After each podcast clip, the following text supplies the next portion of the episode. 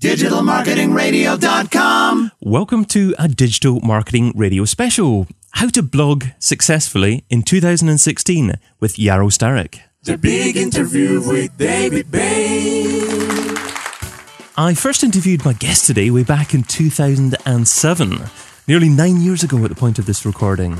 So I'm really looking forward to comparing his answers today with his, his answers back then. So he's someone who started his first online business in the year 2000 and he's been blogging since January 2005. Welcome to the founder of Entrepreneur's Journey, Yaro Starak. Hey David, thanks so much for having me. It's it's been a long time between interviews, especially in internet years. It has been, it has been. Next one, 2025. yeah, wow, think about that, huh? well, it's, it's great to have you here. So, um, has blogging changed in all recognition in the in past 10 years or so since you actually got going with things? I mean, would the young Yaro actually recognize blogging today? That's a good question. Ah, you know, I think it's still the same. I mean, the, it, you still write content. You you still share your ideas, give people advice, be very transparent, talk about how to do things. You know, maybe if you're more in the in the food area, you're putting pictures of your food. You know, it's it's still basically the same. The, the difference is how much more crowded it is, how much larger audiences are and obviously all the different uh, platforms that can be extensions of blogging you know whether it's social media or podcasting. I think you know even when i started youtube was only just becoming a thing yeah. i think at the time. So you know really back when i started you blogged and that was what social media was. It was a blog. It was leaving comments on blogs and that was it. So you know, to see obviously the, the mobile revolution come along and have all these apps for communicating there, that's a change. But it's funny, like I actually don't do much different to what I did at the start. I still produce content. You know, a couple of years later, I, I sold my first product and I'm still selling digital teaching products today. Uh, most of my audience comes from Google search results, uh, SEO, and back then that's where most of my traffic came from. Um, i think maybe the the ironic part the one big difference for me is i actually do a lot less of what i did back then. I don't write daily. When i started my blog i wrote one article a day.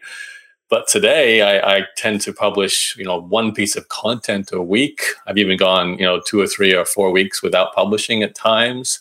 Um, i'm still podcasting and, and publishing those types of posts. But uh, the benefit of the years behind me now is I've got all these articles out there getting search traffic. So I hadn't really built out my catalog and my my archives back then. But now that I have, the traffic is steady, consistent.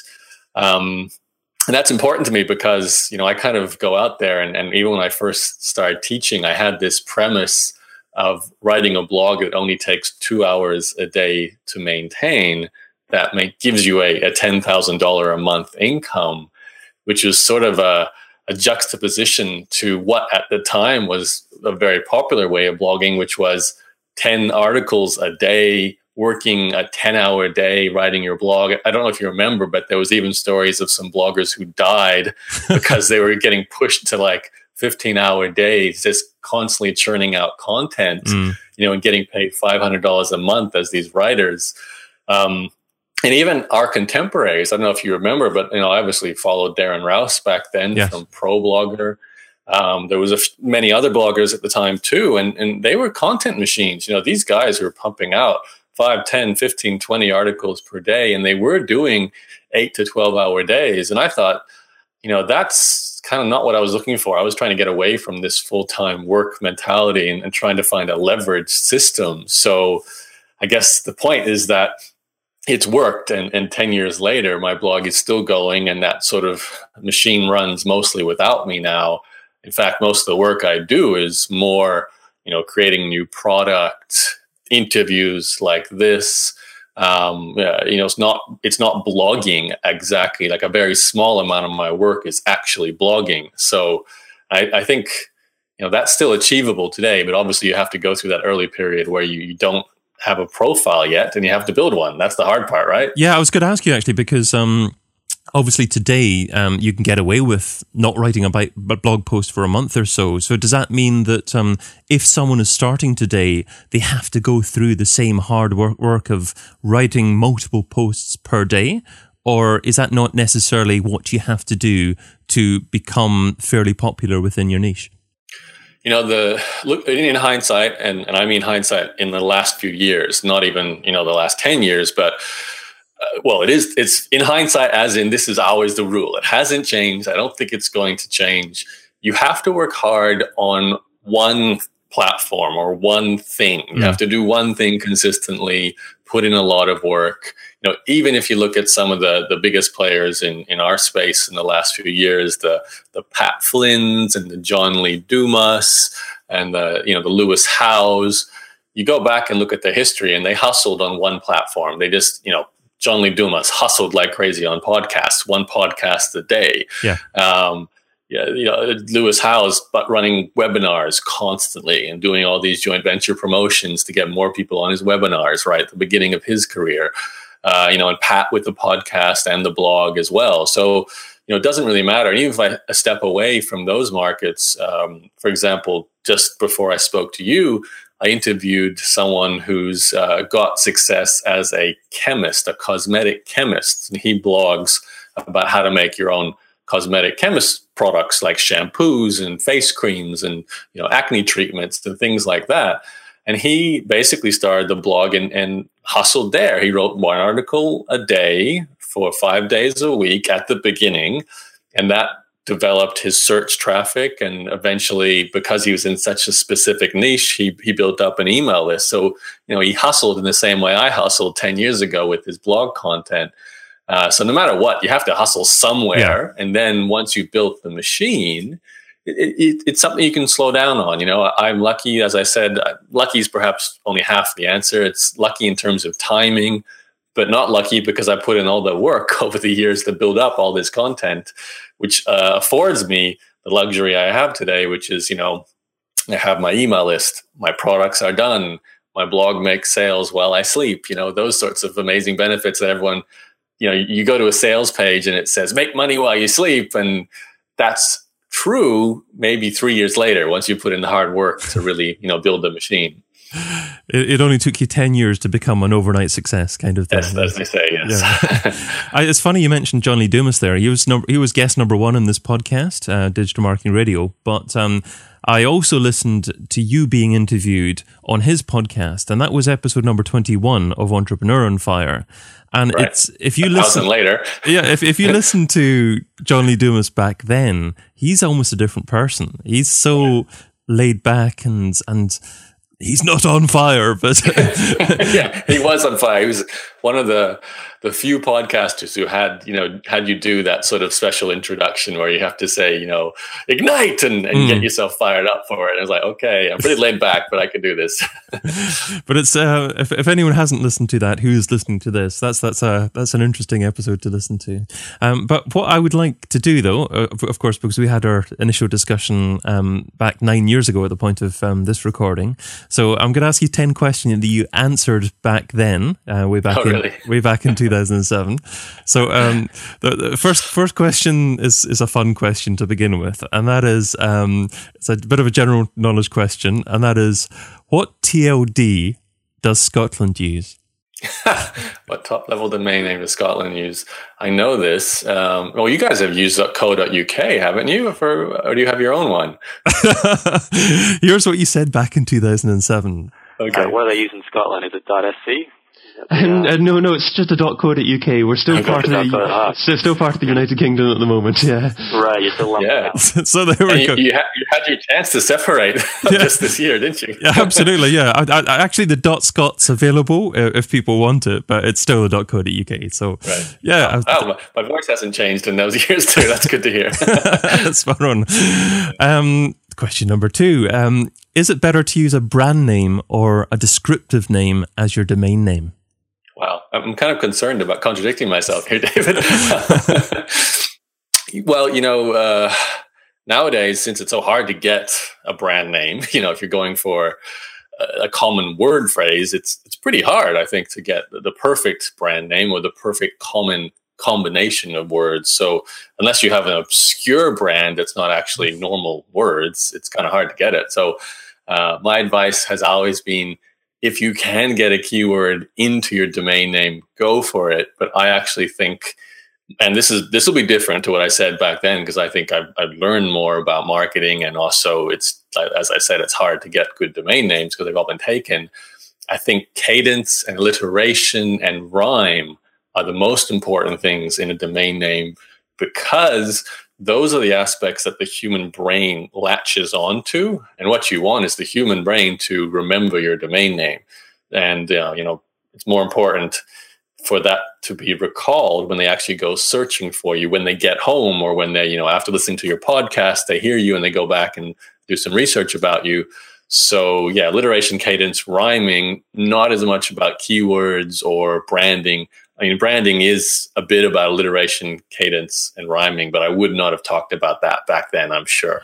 You did actually use the word cadence back then. Oh, good for me. this is this is just a fun thing. It's obviously not trying to trip you up or, or anything like that. It's you know things change so much over the years, and it's also interesting you know to see how techniques change, and obviously things like Google's algorithm has changed, so that impacts SEO as well. But back then, you said personally, I'm I'm more inclined to lean on the search engine optimization side of the fence and get the keywords in there. Mm-hmm. The only only reason why that's good is people link to your your website using the domain name very often, and if right. you have your keyword, and they're also linking to your site using that keyword, which is giving you some some ranking for that keyword.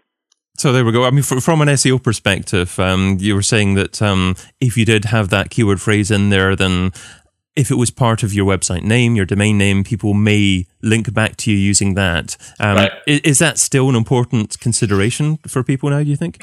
Well, I think that makes complete sense still. I mean, uh, I just don't think it's as powerful an aspect of SEO as it once was, as you would probably agree. I think, David, you probably spend more time with SEO now than, than I do today. So, yes, um, no, I, I, absolutely. It's, um, you can rank very well nowadays with, with a powerful domain, you know, focusing on brand, um, incorporating the phraseology that you want to rank for on page. And as long as if uh, your domain is powerful enough and your site is in a neighborhood that um, is relevant in the eyes of Google, then you're giving yourself a good chance to rank for those kind of keyword phrases. Right.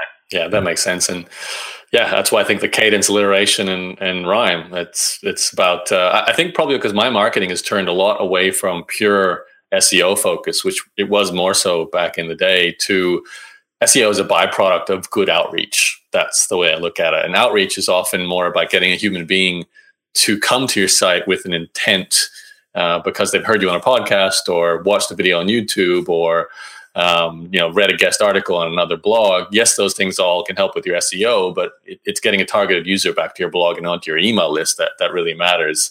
So plus, I don't want to lead people on because I think SEO is. Uh, you know, depending on what market they're entering, it's not necessarily a quick solution for traffic. I think you could back me up on that one. It can take a bit of time. Absolutely. And um, moving into 2016, SEO is also becoming more about user experience as well. So if you're delivering the wrong type of traffic to your site that may be ranking well for a certain keyword phrase that can drive traffic, if that traffic isn't interested in what you do, then that could actually negatively impact your rankings in the future. Yeah, right. They'll bounce away. Yeah. And uh, so number three is um, how do you go about selecting a WordPress theme for your site? uh, these are such old school questions. Uh, well, okay, that's a good one. It's, it's one that I haven't covered in so long because you know back then, uh, basic decisions on technical setup was such a huge part of blogging because it wasn't general knowledge. You know, it's like do I host on WordPress.com or Blogspot, mm. you know, or do I get my own domain name on WordPress.org? And and that's for some people that's still uh, something they don't know about so you have to kind of teach them. But back then most people didn't know the difference so we had to educate them. Same with themes you know themes back then you you only had a limited supply of themes and i think today with so many premium themes to choose from uh, i think a, a beginner with a small budget can get away with a great theme and there's too many options. I mean i, I go to themeforest.net you know the the the company there that has all those themes. And I love going through them all because it's kind of fun. It's like shopping for uh, wallpaper in your house, you know, yeah. or painting your house or furniture in your house. It's like, what's my house going to look like? What's my blog going to look like? So yeah, in, in, Envato, um, I, I, mean, I, I go to Audio Jungle by them as well. Often to actually shop for audio. Yeah, exactly. I'm sure. That, do we hear the clapping at the beginning of this show? Is that from Audio Jungle? I'm sure it probably is. Yes. yeah. So I think I love that process, and that's why even today I don't say you know go use this theme to any of my students. I say go check out these possible themes. If you have a bit of money, there's some premium themes you can check out. You know, like Thrive themes and Woo themes. Um, they have some added functionality. Uh, if you've got a, a, little bit more money than that, I actually think step one, eh, well, not step one, but should be included is a custom theme. Like I've had a custom theme in my blog for most of the time I've been blogging. And that just allows you the power to, to choose what you highlight, how you highlight it. It's part of your branding. Um, there's so many things going on with with a blog once you get more advanced in terms of you know what funnels are you optimizing what what aspects do you want people to in, enter in with your blog and how do you want to capture them onto an email list. So if you want to start doing more custom things like that you do need to basically have a tech person to hack away at a theme. So uh, not that you can't do, do that to a free theme that's the beautiful thing about wordpress. You know you can go to the wordpress.org theme site you know type that into google wordpress themes go to their free theme site download the nicest looking theme that you like and then get your tech person to customize it. So that's that's sort of i think where a lot of um, the, the, beginners who take my training today that's what they usually will do uh, they'll pick a nice theme but they'll have their tech person you know implement their email opt-in box uh, you know help them get a picture of their free report on there maybe a pop-up exit intent opt-in form those sort of nice little customizations you know it's interesting that you didn't mention a big theme framework like Thesis or Genesis that perhaps you might have done maybe something like three years ago. Um, because it seemed to be really popular back then to actually use uh, an SEO code efficient theme framework mm. uh, and then have a child theme on top of that. Is that not something that's so necessary nowadays? Well, I mean, I think if you're buying a premium theme and it's a well established one, you're getting a pretty good SEO framework in general. I think, you know, if you're going to go with uh, uh, Woo themes or Thrive themes or maybe not all the themes you find on, on theme forest but, yeah. you know, ones that are well established, you, you're going to get the nuts and bolts of SEO pretty much by, by default. I think most themes have got a handle on the, you know, make sure the title tag is clean, make sure it's, you know, customizable on each page, all those sorts of basics like that. Um, I don't see a a more you know robust framework you know like like you mentioned thesis or or so on as necessary i don't know if i ever did see it as necessary i, doubt it would have we would have talked about it eight years ago no, no. Sure. but um no I, you know maybe again because my attention my, my focus is turned away from seo as a like a core function of what i do as i said it's more of a byproduct now yeah. Um, and I, I think that's that's a representation of me and my personality. I just don't like keeping up to date with all the technical nuances of SEO, which I think you might enjoy more than I do. I, am um, not the most technical of SEOs. I do love producing great content, and I probably veer more towards broadcasting, podcasting rather than right. blogging. But um, perhaps you know I'm, I'm more likely to um, know of the nuances than than you at the moment. Yeah, right. And I think you have to for your your line of work as yeah. well. So you know, I I kind of and this is by choice. I've become more, I guess, helping the creatives with what they're doing. And you can't go into the nuances of SEO because they're going to get lost, uh, just as I get lost potentially. Like I have to know enough so I can answer a question, but you know the and I, I, I believe in as I always have from the very beginning in the 80-20 rule. You know, it's the it's the foundation I built my my blogging business on. It's it's how I made sure I didn't create a blog that requires 10 12 hour days was to to do everything 80-20 style and that is true for SEO as well. There's only a few things I think you really need to worry about with SEO. If you drop the rest, you save yourself a bunch of headache. And uh, if you do a, a, good job of just marketing, I love the phrase marketing. I don't like the phrase SEO because marketing makes sense to me. You get in front of human beings who want what you offer and bring them back to your blog. That is SEO as well because the nature of people, you know, bringing people back to your blog means you're bringing links back to your blog, which is the you know the half the battle for SEO purposes, right? So you know that to me is where I, I focus my attention and my, my students' attention too. They're just they're never going to get their head around hardcore SEO. It's just too complicated, you know. Yes, yeah, and I like the fact that you say marketing because digital marketing is marketing now and you know marketing is digital marketing back whenever it was you know 9 years ago it was very much online and offline and they didn't meet as much but um, we're learning more from traditional marketing and implementing traditional techniques principles within what we do nowadays. And I, I think one of the reasons that you've been successful for a long time and also the way that you do things hasn't changed that much is obviously because maybe you've been ahead of your time by implementing these principles rather than actually following one piece of technology and just um, trying to actually focus on what works in that moment of time rather than actually a, a long term approach that will work forever. Mm. I mean, I think most of my success comes down to getting better at a core skill in my case content creation with with writing and, and also you know audio and speaking and basically the three tools we have you know video audio and, and writing and uh, I, I, find most of the people i interview who are successful that's what they do too they master one form of content creation and then put in the effort to make sure other people know they exist that yeah. that's the hard part for a lot of my people because they're introverted and uh, the idea of going out there and, and, getting exposure for their work, even just being on a podcast interview, can be daunting. So, um, you know, I think it's it's a wonderful thing with the internet and blogging and social media that we can sit behind our computers and be safe and, and don't have to go out there. But as you said, marketing is about outreach. It's it's it's um, it has been even before the internet. You had to network, you had to get on radio, on TV, in print, and we're doing that today still. So that's what running a business is all about. So here's what you said about themes in 2007. Okay. if you go to Google and type WordPress themes, I'm, I'm not lying when I say there are literally thousands available, of which a lot of them look pretty pretty good. Um, I think if you're, you know, resource limited, you can grab one of those and just add a, your own graphic header to it, uh, customize, you know, the basic elements in the footer, in the navigation. So, I mean, it, it didn't change too much there, but I mean, you, you talked about going to Google there. Is there a danger?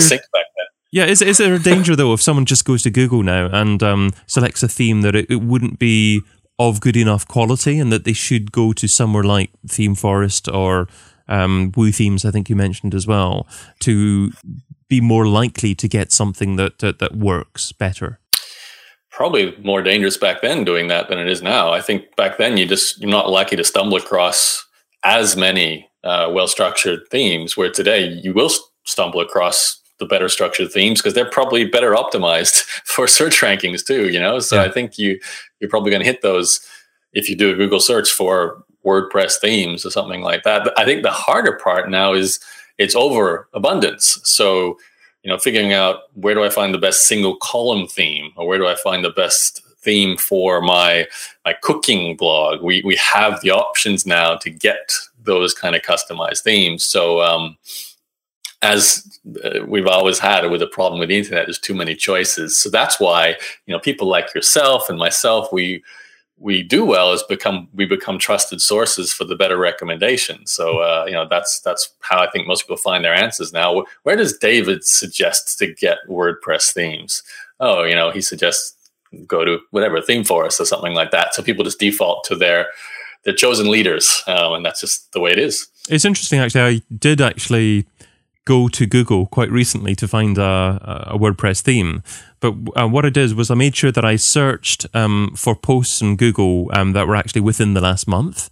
And okay. instead of actually searching for a theme, I searched for reviews of a particular style of theme. So I looked for a list of top 10 themes on a particular style that I was looking for. And how'd you go? Well, um, bought one of them, so uh, uh probably quite good. Fingers crossed, huh? exactly. Um, so, uh, next question is if you were to recommend two WordPress plugins to install, what plugins would you choose?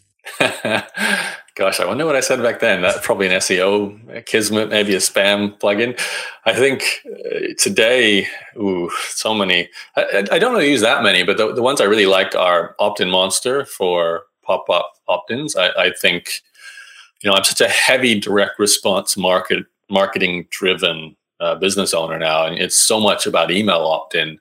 and there's a lot of wasted space on blogs and people you know for example i don't want to have a pop-up on my blog because i don't like them they annoy me when i see them on other people's sites but then you go test one and you design one you actually like the look of and you use an exit intent so they only show up when someone tries to leave your site so you can capture them before they leave. Maybe capture is the wrong word but you know get them onto your email list. Then they end up doubling how many email opt-ins you get per day and that's can technically run off to doubling the size of your business you know in, in the next few months too as as those opt-ins increase. So um, opt-in monster would be my first recommendation. The other ones are it's very subjective to what you're doing you know like there's so many different tools you, you don't need unless you're actually doing something like um, i don't use it a lot but i like appsumo's uh, headline split tester uh, plugin because it, it turns every blog post into an a b test tool which is really easy to, to test. You can just write three different headlines and the plugin uh, will actually optimize for the, the best headline. And you know, back when I used to start, it was very difficult to split test a blog post. And uh, as we know, 80 20 rule again, the headline's the most important element. So uh, you write two different headlines, one can deliver 20% more traffic or, you know, 30% more engagement, which leads to more social sharing, which leads to more people coming to the post, which means to more email opt-ins. So those little kind of plugins like that are, are critical. But I know back in the day, the more important starter plugins would have been your, you know, your all-in-one SEO pack or your Akismet for blocking spam. Um, it, there would have been well, trying to think but well let me see. What did i say here's, what, here's what you said yes. The most important plugins i think are, are the search engine optimization plugins since we're talking about getting more traffic to your blog and there's a few really powerful ones that I, I think all blogs should have one of them is called Ultimate Tag Warrior, which allows you to oh, wow. add tags to your blog. If you, you Google Ultimate Tag Warrior, you'll get that plugin. So, yeah, oh, you, you, remember that one now. Um, oh, yeah. Uh, obviously, don't need that anymore, that's for sure. It also related to Technorati. When, when, was the last time you were on Technorati? Oh, my God. Yeah, I mean, do you remember tagging, though? How yes. that was like this wave that came through and, and it died as quickly as it started because Google, not Google, WordPress added tagging natively, mm. and then it became very unimportant for search, right? Yes, absolutely. It's, so it's, don't listen to old Yaro in this case. um, number five is it as important in 2016 to ensure that your blog can be read on mobile devices, and if so, what does the average blogger need to know about that? Wow, did we talk about mobile back then? Was, I, I, we, were ahead of, we, were, we, were ahead of, our times. well, I'll tell you what. Here, here's here's what you said first of okay. all, because never really had anyone talk about mobile devices as, as um, you know, complaining about not being able to read it. I think I think my blog's probably got way too much uh, content on the top at the moment. It would look horrible on mobile devices. So, so but you know, again, so, so, I asked about it, but um, you hadn't really thought about it at the time. But um, well, yeah, let's put that into context. Was the iPhone out no. yet back then? No, not at all. Um, th- I mean, this was um, early 2007. So um, I, th- I think. Um, it was probably a Sony Ericsson 3G smartphone that I had at the time. right. So I probably had a BlackBerry, you know, so it's, it's, uh, you know, they weren't the most robust browsers back then on the phones, but geez, the answer to that question, mobile is so important today. And, and I, I, you know, at one point I had a plugin on my blog to do the mobile version, but I think that's not good enough. You need a responsive design. That's, and in fact, we should tie that back into finding a good theme. I think one of the, number one criteria when theme shopping is mobile responsivity, if that's a word. It has to look good in a mobile browser. So that's something to look at when choosing your theme for sure. And one other thing that you were a fan of um, back in 2007 was FeedBurner. Um, what do you think of bloggers using FeedBurner to power their RSS feeds nowadays? Man, FeedBurner, I, I actually lost access to my account. I hate FeedBurner now because, you know, because they got bought out by Google. And then in that transition period, my account just disappeared. So I couldn't log in to make a change to it. So. Here's what you said about FeedBurner. I love FeedBurner. Okay. I'm definitely. I love FeedBurner. I hate FeedBurner. Okay, that's a bit of a change. well, to be fair, feeds just don't matter now. Yes, you have to have one, but people don't subscribe to feeds. I remember when I first started blogging, everyone was like, the death of email, RSS feeds is all that matters. I mm. think most people today probably don't even know what a theme, uh, sorry, what an RSS feed really actually is. Yeah. You know, they, they, we need one for our podcast, right? Because it plugs into iTunes, and that's how we give the feed there. But outside of that, I mean, I don't know many other places I still use an RSS feed. I have it on the blog, but wow, it's all about email. It should have been all about email back then. Um, it's still all about email today, in my in my opinion. Yes, you still try and get people to follow you on Facebook and get you on Twitter and get you on LinkedIn and get you on Pinterest and so forth. But I think, I mean, email is number one. I remember reading your blog back in about 2006 or so, and um, I think the sidebar call to action was find out how I actually got to 1,000 RSS readers. Yeah, yeah, yeah. yeah. My first 1,000. Exactly. First 1,000 subscribers was my initial email uh, incentive. You know, my lead magnet was an e- email course on how to get your first 1,000 subscribers. But I used subscribers as a term to cover RSS subscribers. So yeah, it was it was old school. That was back in the day. and um, back then, you also thought there was a pretty major problem with spam blogs. Do you think there's is a, as a problem now?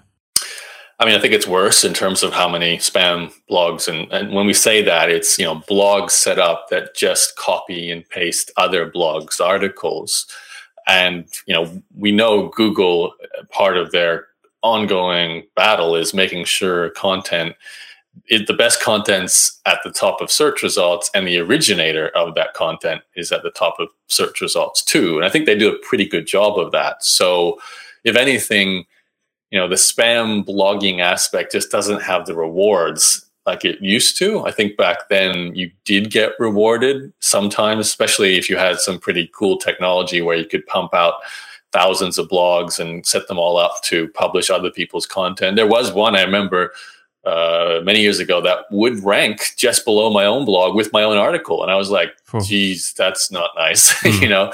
Uh, but that it's long gone. You know, I have no idea what happened to it. Probably got deleted or doesn't get any rankings anymore. So I, I think the short answer is it. No, it's not something we need to worry about anymore. Um, I haven't even thought about it until you've probably in years now since since you bring it up.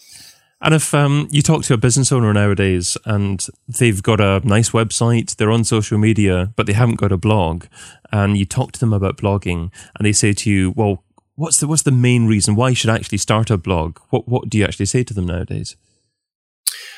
I'm still amazed if you don't have a a blog or I mean call it what you like. It's a website. It's your central platform with your domain name. Uh, I think the reason why, and people I probably don't consider this if they're new to internet marketing, but because you spend most of your time on, on social media, right? You're probably on Facebook most of your internet usage time. And Facebook sends you to other sites, like you see a news article on Facebook, or you see a video on Facebook, or you see maybe a podcast on Facebook, or, or you're seeing a podcast on, on iTunes. Uh, all this content originates on blogs. So I, I actually think fundamentally you have to have a blog. Even if you're not calling yourself a blogger so to speak you have to have the blog because when you share your blog post on facebook whether it's a paid advertisement or you're building your following for free it's originating on the blog. And you're trying to get the person back to the blog to get them onto the email list so you can then take them through your funnel and sell your products and services when you publish a podcast, it's first the MP3 and the content is published on your blog, which iTunes distributes for you, but it's sourced from the blog. I don't know where you're going to put this video we're doing right now, David, but I suspect at some point it's going to be on your blog, yes, yeah. Embedded as a YouTube embed file, right? So it's it's going on the blog. So you know it is your platform. I, I love the you know the hub and spoke model of marketing, where you have a central place and then all these spokes go off to different platforms all over the internet and your content is seeded but every piece of content is designed to bring people back to the hub. The blog is the hub. It's the thing you own. It's your it's your destination. It's really what you are. And that's been the case for me. Um, everyone i've ever seen succeed has that as part of their marketing system. Um, there have been a few affiliate marketers who've come and gone who've just bought traffic and sent straight to affiliate offers, but they don't last usually mm. because um, you know they don't have anything sustainable unless they own an email list of buyers, and and usually that comes from having their own website to begin with. So here's what you said back then about why people should start a blog. My okay. biggest tip from a business point of view is to actually understand why you're going to do it. Like have a clear purpose behind it. Is, is it a lead generator? Is it a publicity tool? You just want to create exposure? Are you going to be using it as a direct marketing? Like when, when talking about lead generation, are you collecting opt-ins or making sales of products directly from your blog? So you can have some, some real accountability to, to your why, your reason why you're doing something. Because a lot of people, and myself included, mm. I started blogging without necessarily understanding why. Um, um, from a business point of view. So uh, for audio, audio audio listeners, I just put up a picture of Yaro in 2007 there. Uh, that's cruel, David. You're cruel. Trying to bury those photos. Whatever you post online is. Uh, so that was that was very um, from a business perspective, from a traditional marketing perspective there as well. So great, great advice then and now. I think. Don't, don't you think so? You know the the difference I think in all my answers then versus now, it, it, they're simpler, and if anything, because so much so much has expanded, it's become difficult to to teach this and to learn about it because you can't just go, well, let's just start a blog and write some content and people will show up and I'll sell something. You know, it's become multifaceted, multi-channeled. And as a new person, that's pretty overwhelming. Back then you could kind of keep it nice and simple and clean. So, um, another question I asked you um, back then was um, if you didn't have to worry about money, what would you spend your time doing in your business? Business. Oh, that's cool. Uh, I hope I give the same answer because I think I've always done the same thing. I actually wrote this as a, a, a sort of a vision board type entry about three years ago.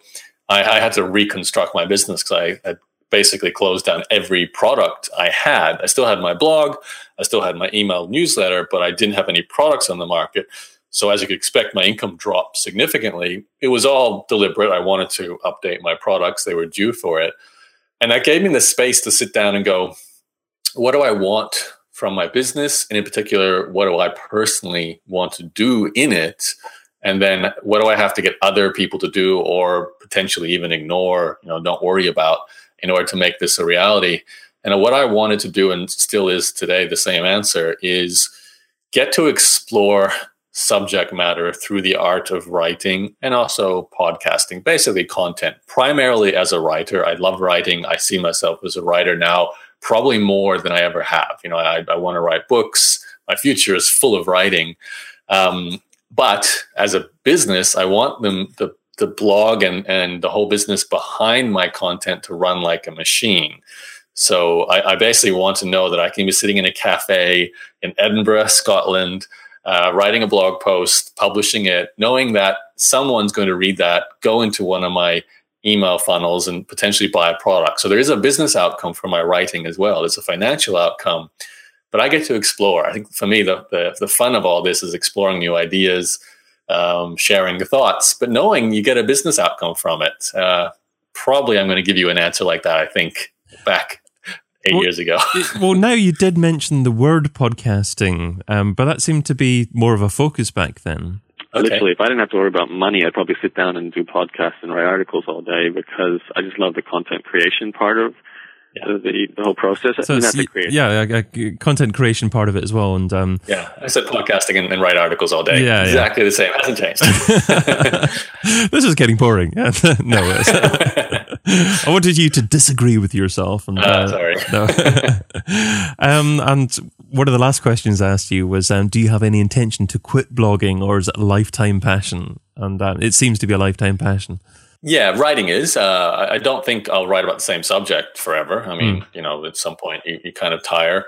Um, but the beautiful thing about blogging, you can write about personal development or what's going on in you know family friendship circles, um, the the news, and turn it back to the subject you write about. You know, your core subject, and make it relevant that's what I love about it. Really, it's the, the, ability to always keep it fresh and interesting for you as well as your audience, and still have it be about your business as well. So um, I don't think it's going to change, but I think it's inevitable in terms of just time management. You know, you, you can't write to your blog as much if you're writing a book at the same time. You have to one has to give.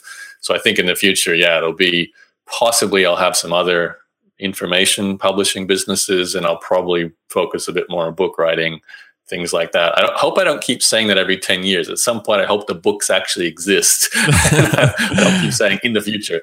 yes. Yeah. I mean, they, they better exist by 2025. 20, 25, uh, yeah. So, yeah. well, here's what you said back then. Well, tough to say. I, have to admit that at the moment I'm so knee deep in this and there's a lot of goals to, to kick still that I can't even say. Uh, one of the nice things about anything on the web is you, you do have assets while you're, you're building assets while you're doing this. So as much as, okay, my blog's pretty much tied into my name. I don't think I'd ever sell it. It's a little bit too focused on me. Uh, some of the other blogs I run, like small business branding, are not. That's a sellable asset. So if I ever decide to leave, just sell it. You know, I, I might quit everything and decide to go open a chocolate shop in the real world. I don't know. so, so um, that's, still, that's still true. small business branding. No, you, you did sell that, didn't you? A long time ago. I think probably shortly after our interview. I think I would have sold those around 2007, 2008. Mm. So yeah, they, the, most of my investments got sold off. And you didn't open that chocolate shop. You know, I almost did. Uh, oh, oh, not a chocolate shop, but I had this idea for a uh, basically like a chocolate uh, of the month club where I'd send out chocolates to people as I traveled around the world sampling chocolates. I'd send out my favorite ones to my subscribers. I still kind of want to do that. It's just one one business at a time, David. So it's it's it's nice to integrate offline thank yous with um, more conventional digital marketing and, and, and online things because um, um, I also um, every Friday host this podcast, host, host this kind of online show this week in organic, and uh, to to to the guests that featured uh, in 2015, I sent them a postcard with a little Santa hat on, just saying thanks for being a guest, and you know, a few of them obviously tweeted that, and, and uh, nice. it's, it's it's it's a nice thing to do, and I think more businesses will be doing that in the future. I'm sure. Mm, yeah, it sort of shatters that only online aspect because it's funny how getting stuff in the mail is way cooler now than it ever was because we you know we don't really get good stuff in the mail anymore right? So absolutely yeah, yeah. it's not fun handwriting 50 postcards but uh, bet, yeah, yeah. it's worth it it's worth it. Yeah. Um, so yeah th- th- those are my questions based upon the past. You know hopefully you um, um, had a bit of fun there and didn't uh, take offense from any of the uh, I didn't see that coming David. I, I thought we were talking you know we we're gonna riff, but I didn't think I'd have to interview myself sort of, or, compete against myself in this in this conversation. Well, I, I enjoyed it anyway. But um, at the point of um, this discussion being published, um, you've actually got a um, a new membership site, um, a, a, new version of Blog Mastermind coming out. Um, could you tell the listeners a little bit about that, please? Yeah, sure. So, wow, it would have been around the time we were talking to begin with. I, I taught the very first version of Blog Mastermind and wrote the very first version of the, the Blog Profits Blueprint, the free report I gave away that led up into Blog Mastermind, the course. Um, and that was amazing. It was, you know, the, the thing that made my business turn into a six figure business. It was also what catapulted the career of now I, I've lost track of how many people will tell me, you know, I'm making hundreds of thousands to even millionaire bloggers because you got me started with your blog profits blueprint or you got me started when i took your course blog mastermind. So you know that was amazing still is amazing. I love hearing interviews and, and talking to those people.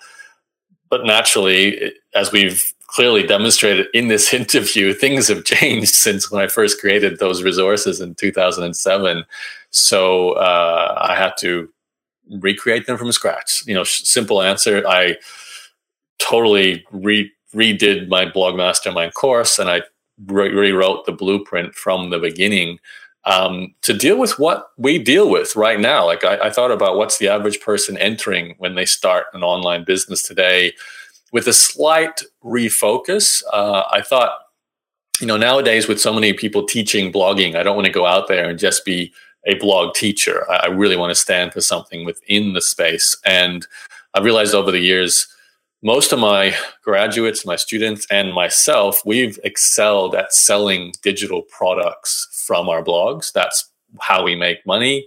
And it's also, I think, a more viable plan for a new person today because it's hard to build a blog that has millions of page views, millions of readers a month. Uh, and then try and make money from advertising and affiliate marketing, which kind of was the de facto way of blogging for money back then.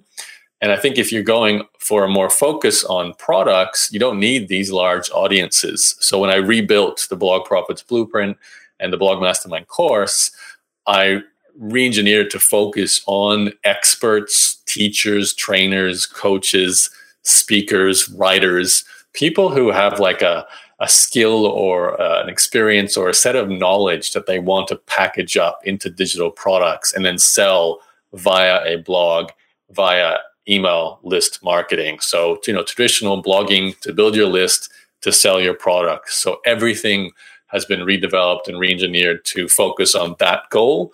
So no more talking about advertising, no more talking about affiliate marketing. It's all about selling your products and services from your blog. And in particular, I'm trying to find the people who already have a knowledge base, a skill set that they do want to package up. Um, you know, that kind of person I can help more so because they already have something to offer to the world. And all they want to do is maybe stop being a paid by the hour consultant or, you know, maybe they're working a full time job, but they could translate what they know from their job into digital products that they sell while they're sleeping. And they get the freedom they want, you know, the ability to travel, quit that job, be with their friends, spend time focusing on the subjects they care about, you know, have their day to up to them. They decide how they spend their time, how they spend their day when that business is running behind the scenes for them, selling their products for them. Basically, how I live my life, how all my best graduates live their life. So I've just kind of refocused, and, and that's what the the blog profits blueprint and my course blog mastermind are all about now.